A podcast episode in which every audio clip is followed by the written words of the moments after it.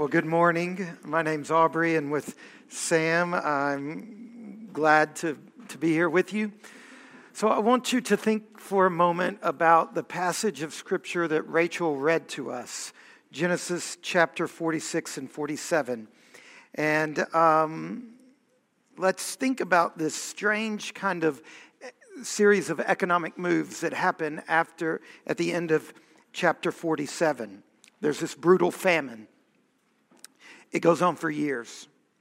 And there's Joseph. He's the vice regent, like the vice president or something of Egypt. And he gets insider knowledge about the famine before the famine happens. And he uses that insider knowledge to do some fancy exchanges on the stock market and to get the farmers to put a higher tax on them to take from them their crops. And he stores it up. Then the famine hits.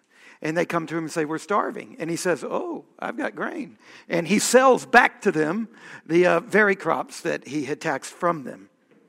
And then the famine keeps going and they get hungry and they get hungrier and they're literally starving like they're facing death and they go back to joseph and they say help help us out here and it says in genesis chapter 47 verse 14 joseph gathered up all the money that was found in the land of egypt and the land of canaan in exchange for the grain they brought and he brought the money into pharaoh's house i mean just put yourself in this situation right he taxed you took your goods from you, then you need them, so he sells them back to you.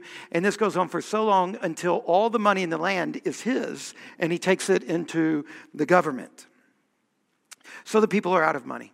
And the famine doesn't stop. It keeps going and it gets worse. And the Egyptian peasants return to Joseph and beg for help.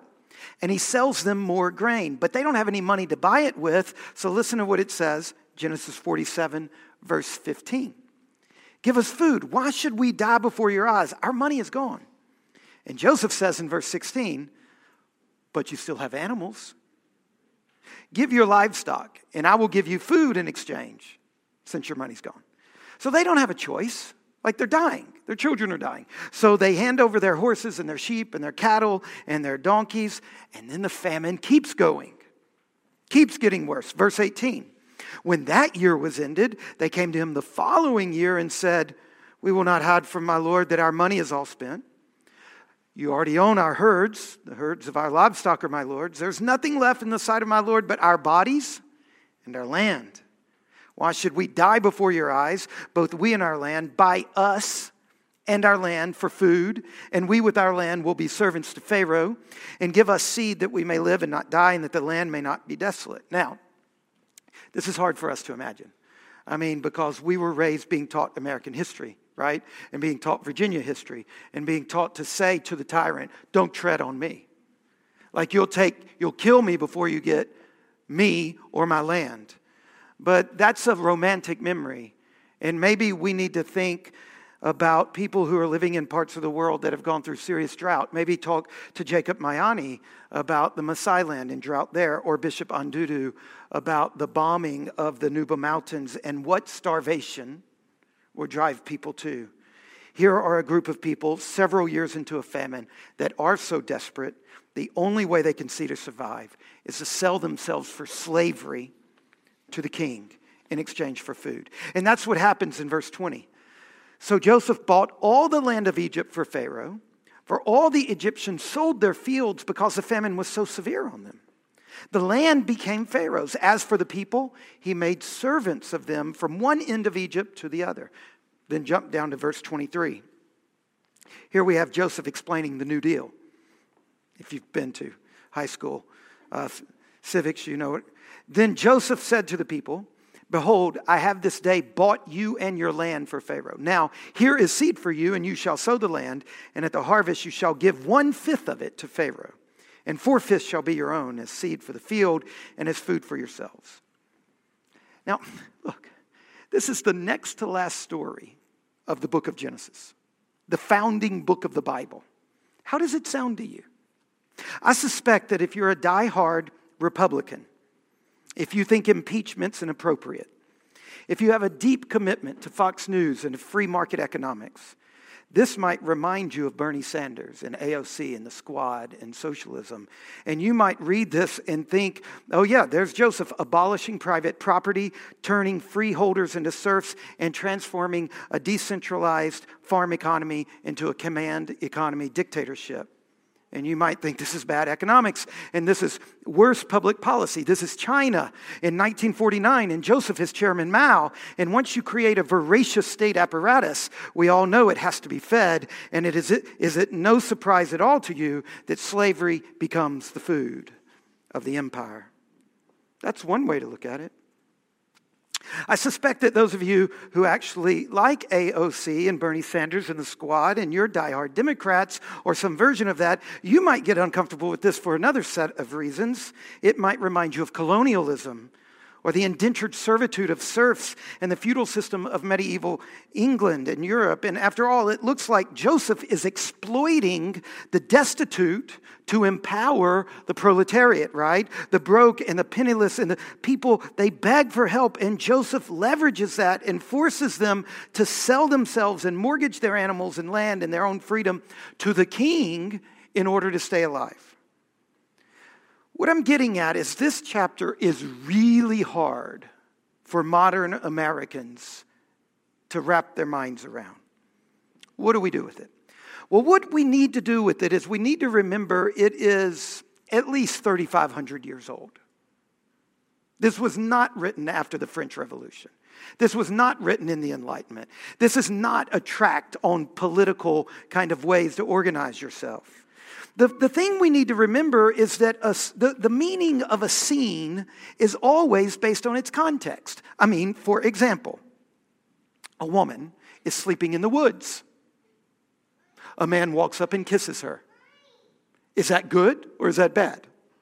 Well, if she's through hiking the Appalachian Trail and she's all by herself and she has no idea who this dude is that walked into her tent in the middle of the night, right? Then the bad music starts and bad things happen, right? That's a bad story. But if the woman is Sleeping Beauty, right? And this is Prince Andrew, then we know that good things happen, that good things, Prince Philip, and good things are next. In other words, in, in, in other words, a scene in a story is always determined by the story it's a part of. If, if Janelle and I are going out to eat with Heather, and um, I, I say something that sounds perfectly nice to Janelle, and she slaps me and throws the food in my place and runs off, Heather might think, what a jerk, that girl Janelle. But if Heather knew our whole marriage, and the fact is I just insulted her mama and her daddy and her grandma for the 900th time, then Heather, Heather would have stood up and slapped me and thrown her food at me too, right? So the meaning of any given moment is always determined by the story it's a part of. So the critical issue with Genesis 47 is for us to recognize it's, it's a scene in a story, and that story starts back right after the table of contents, right at the beginning of the Bible, Genesis chapter 1. Remember, context is always king. Genesis begins with two chapters that are just like the opening scenes in a Shakespeare play, right? They um, introduce the main characters, and life is as it should be. So we meet the main characters. Who are the main characters in the Bible? God, creation, and humans. We meet them, and these three characters in the, I mean, the first line of the Bible is in the beginning. That, that's a clue that it's a story, right? You don't start out a math book with, in the beginning, you know, Pythagorean theorem or something. In the beginning, we meet God, we meet the major characters, and life is just the way it's supposed to be. Everything is wonderful. It's right. It's flourishing. There's no brokenness. There's no death or disease or poverty or injustice or famine or lentils. It's all good. It's what the Bible describes with the word shalom. In Genesis chapters 1 and 2, we see that humans are right. They're good. And they stretch out their intellectual and their creative powers to build a world of balance and justice and beauty and joy. And we see that human society and civilization is without greed or malice or envy. There's progress without pollution. There's expansion without extinction. And it's this remarkable vision that's where the Bible starts. It starts in the good old days. A world in which the success of the strong does not involve depriving the weak. Where government is wise and just and kind, and resources are plentiful, and war is unnecessary, and achievement is unlimited, and balance is everywhere. That's where the book of Genesis starts. That's Genesis 1 and 2, the first two chapters. But then we get to Genesis chapter 3. And starting in Genesis chapter 3, and for eight more chapters, things turn dark. First, we get the famous story of Adam and Eve and the snack they weren't supposed to take. And we see the evil of human rebellion. Instead of worshiping God as the source of their life, humans rebel and they give their allegiance to a snake instead of to the source of life. And right after that, as if that was not bad enough, the next thing that happens is Cain kills his brother Abel. And it just keeps getting worse. And from Genesis chapter 3, if we read this book like a story, from Genesis 3 to Genesis chapter 11, what you have is an avalanche, a growing avalanche of sin. It's like watching the news channels in the summer as a hurricane is developing. As you read through Genesis 3 through 11, it's just growing. The darkness is growing. The death is growing. The dysfunction is spreading. It's just spreading all out and it's getting worse and worse and worse. And by the time you get to Genesis chapter 11, you're like, it can't get any worse. In fact, the last line of Genesis 11 is, it was barren. There's nowhere else to go. There is no foreseeable route. This thing that started good, at the end of Genesis 11, it's done. There is no hope. There is no path back to God's beautiful, life giving world. Instead, it's sort of like a cancer has metastasized into every sphere of society, and this dark, nebulous force of evil has just darkened and neutered and sterilized everything and it's killed every hope. And then you turn the page, like, how can there be any more to the story? And you get Genesis chapter 12. If you have your Bible, turn there. Genesis chapter 12 is the tiny hinge that the entire drama of Scripture turns on. And you've got to, to understand Genesis 12, you've got to imagine a movie you're watching at its lowest moment. There is no hope. There is no light. There is no future. It's just, it's done. And then we get these words this light shining into the darkness. Now the Lord said to Abram, Go from your country and your kindred and your father's house to the land I will show you.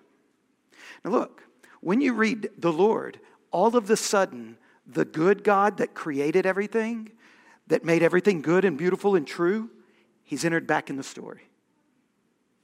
And he says to Abram, I want you to leave where you are, and I will make of you a great nation. And I will bless you, and I will make your name great. And so at this moment, you're like, oh, really cool. The God who made everything good is at least going to rescue one person. But then you keep reading, so that you will be a blessing.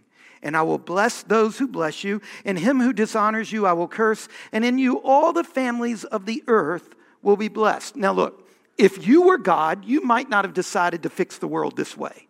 You might have decided to fix it with spaghetti or I don't know, like education or something. But in, when you get to be God and you get your own universe that you create, you can fix it the way you want to fix it. But the God of this story, the way he decided to fix the story was to enter into a relationship with one man and say to that man, You're going to have a lot of children and you're going to become a nation, and I'm going to bless you. And when I bless you, it's going to be like you're a positive nuclear reactor. Anybody that gets close to you will get contaminated by your goodness.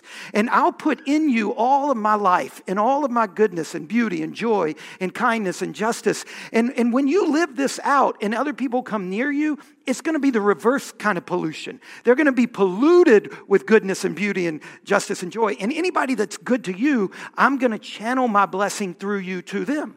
Now, that again might not be the way you decide to fix the world, but it's the way the primary character in this story decided to fix the world. Evil will not have the last word. Injustice will not prevail. Death will not be final. The Bible is telling a story of hope. So when we get to the end of Genesis and we find Pharaoh and Egypt, which are the big bad superpower. And suddenly, Pharaoh in Egypt starts to bless one member of Abraham's family. Well, we know what this is going to lead to because God made a promise. I'm putting all of my goodness in you. And when people tap into that and bless you, I'm going to put my goodness into their life. And so when, look what it says in Genesis chapter 41, verse 40. Abram, Pharaoh sees Joseph. He's a prisoner. And Pharaoh takes Joseph out of prison, sets him free, and makes him head of all of Egypt. No one is over Joseph except Pharaoh. Genesis 41, verse 40. You shall be over my house, and all my people shall order themselves as you command. Only as regards the throne will I be greater than you. And Pharaoh said to Joseph, See, I've set you over all the land of Egypt. Now, look, because we're reading this book like a story, and the tiny hinge that the whole story turned on was God connected up his life giving goodness to this one family. And now we see this really bad nation, this really bad empire, suddenly do a good thing. And not just any good thing, blesses Joseph, the carrier of the promise, the son of Abraham. Now, because we're reading a story and we trust the primary character, we know what's going to come out of this, right? Oh, good move, Pharaoh. Like you've done a lot of bad things, but that was smart. And then in chapter 47, notice what Pharaoh does in chapter 47, verse 6. Joseph brings his whole family into Egypt, and Pharaoh says in 47, verse 6, The land of Egypt is before you. Settle your father and your brothers in the best of the land. Let them settle in the land of Goshen. And if you know any able man among you, put them in charge of my livestock. Like, here, what Pharaoh is doing is he's saying, Man, there's like goodness here. And I know when I get close to it, it comes into my life. So here, you take the best land. And if you've got anybody who can handle all my livestock, like let them be in charge of that too. Because you know what happened when Jacob was in charge of Laban's livestock, right? We know this leads to success. So here again, we find Pharaoh blessing the people of promise. And notice what happens next. Pharaoh says, Joseph, I want to meet your dad. And Joseph's dad comes before the most powerful figure on earth. Genesis chapter 47 and verse 7. Here is Jacob, this old, bent over, wandering nomad who has no land, standing before the Pharaoh. And it looks like a power disparity, except we've been reading the story. And we know where the real power is. Here he is. He's the head of the family of promise. He's the carrier of God's promise to heal the world. And notice what he does Genesis 47, verse 7 Jacob blessed Pharaoh. Now, that's the promise of Genesis 12. Whoever blesses you, I will bless them. You are blessed to be a blessing. And then again in verse 10, Jacob blessed Pharaoh. Now, if you would read Genesis 47 through the lens of that story instead of through the lens of American history, if you would try not to read it as somebody who thinks the only two options are free market economics and socialism, if instead you would try to read it in its context and take it on its kind of terms, then what you see happening is Genesis 47, Egypt and Pharaoh had blessed God's people. And so Jacob, as the head of Israel, blesses Pharaoh. And the rest of the chapter, all that weird stuff about selling the crops or the, the animals and the land and their bodies, then you would come to that and you would say, This is the blessing working out in Egypt's life. Jacob pronounces the blessing, and then in the rest of the chapter, Egypt experiences the blessing. Egypt, Pharaoh's people, were blessed by God. How? Where, where is the goodness in the end of chapter 47? They don't die. Because that's what they're facing. Remember, they keep showing up to Joseph and say, We're about to die. We're about to starve to death. Our babies, their stomachs are distended. And by coming to Joseph, they live. He rescues them from death and famine. And the price of their rescue is what? Enslavement. They have to give Joseph ownership of their animals and their land and their bodies. And we think that's a bad deal. because we were raised as children of the revolutions. No king, no priest. We have been raised really believing that the best freedom comes from no master. But the Bible is trying to confront us with the truth that it's hard for Americans to hear, and it is this what we need most is not freedom, but a new master. And it's hard for us to believe that. This is very hard for Americans to see and understand and believe because we have been taught and educated and socialized and brainwashed into a deceit that total freedom comes from no master. Look at it this way in a commencement address at Kenyon College in Ohio, the late great David Foster Wallace, he wrote, he said this In the day to day trenches of adult life, there is no such thing as not worshiping. Everybody worships. The only choice we get is what to worship.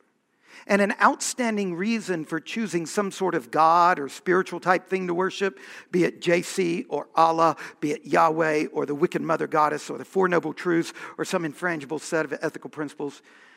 The reason those things are, be- are good to worship is that pretty much everything else you worship will eat you alive.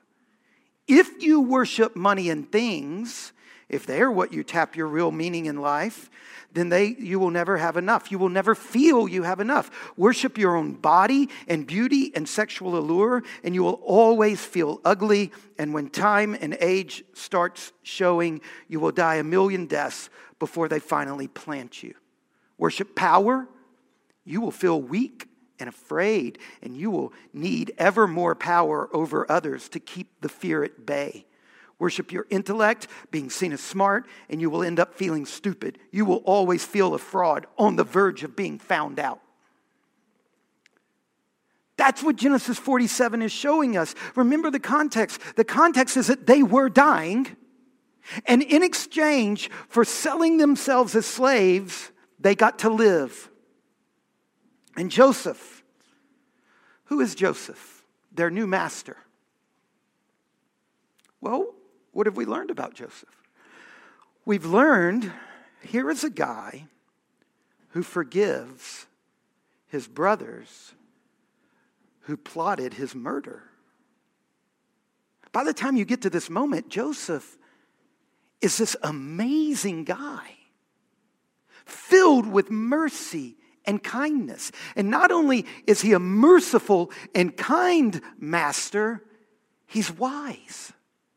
That's a, that's a thing the story says over and over. He was so wise that Egypt, that Pharaoh said, he's going to be in charge of the whole country because we're about to go through seven years of plenty, boom, and then seven years of like bust, and he's the guy that can navigate our nation through that. Over and over, it describes him as wise and discerning. So think about their new master. Their new master is filled with compassion and kindness and wisdom and discernment. And I'm saying to you that this is a picture of the choice we all face. That there is one wiser than Joseph and more beautiful and more kind who also forgave his murderers as he hung on a cross. And you have the same choice the Egyptians had a life without bread or come to the one who offers bread for the life of the world.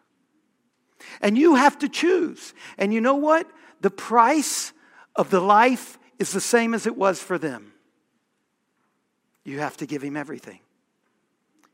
If you want the life that God offers, you have to give him everything. You have to give him your stuff, and he's in control of it. And you, and, and you have to give him your body and let him be in control of that and all of your possessions. But here's the thing if you do give that to him, he will give you the bread of life for the life of the world. And some of you, like Egypt, you've done this. And some of you, like Egypt, it was bad circumstances that got you there. You woke up one day in a gutter, and the only way out was to reach out in faith to Jesus, and He saved you. And like Egypt, you don't resent him for it. Notice what it says in Genesis 47, verse 25. And they said, You have saved our lives. May it please my Lord, we will be servants to Pharaoh. There are people that look at Christians and think, What kind of person would let a God be in control of their life? People who are incredibly thankful because they know it's what saved their life.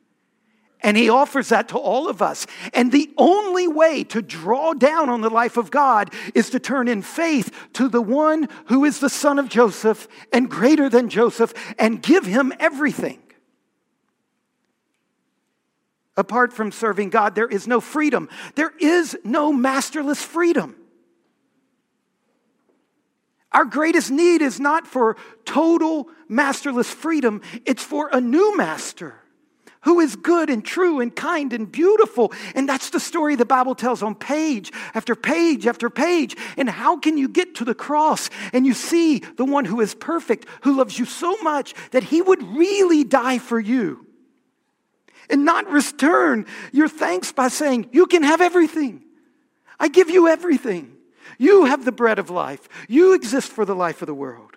We are starving and facing death and we need this new master. One other thing. It's interesting that in our psalm this morning, Psalm 67, we, we said these very hard to believe words. We said, May God be gracious to us and bless us and make his face to shine upon us, that your way may be known on earth, your saving power among all nations. Let the people praise you, O God. Let all the people praise you. Let the nations be glad and sing for joy. It can be hard to believe that the nations will convert. It's so much easier to believe that we'll just escape this place. But the Bible starts in Genesis 12. It says, Through you, I'm going to bless the nations. In Psalm 67, through you, I'm going to bless the nations. And then in our gospel reading this morning, Luke chapter 2, the song of Simeon, when he looks at Jesus, he says, Through this child, the, Lord's Messiah, all the nations will come into the kingdom. In this tiny moment at the end of Genesis, Egypt converted. That's what we're seeing. We see Pharaoh saying to Joseph, You are wise and discerning and beautiful. We see Pharaoh kneeling before Jacob to be blessed by the people of God. For just a moment, we see the conversion of Egypt. And later on in the Bible, for just a moment, we see the conversion of Nineveh. And these stories are here in the Bible to help us to know the nations will come to God in his kingdom. That's the promise. And we get glimpses where it does happen along the way. And just because for a moment you feel like Joseph in prison, thinking there is no good happening in this world, and there is no way that the big, powerful, life giving promises of God could ever come true, they will. They have. And one day, when the Lord Jesus returns, all of the nations will come to him. We have that hope. He is that powerful. He is the author of the story. It can be hard to believe. But here's a moment where we got a glimpse of it. Let's pray.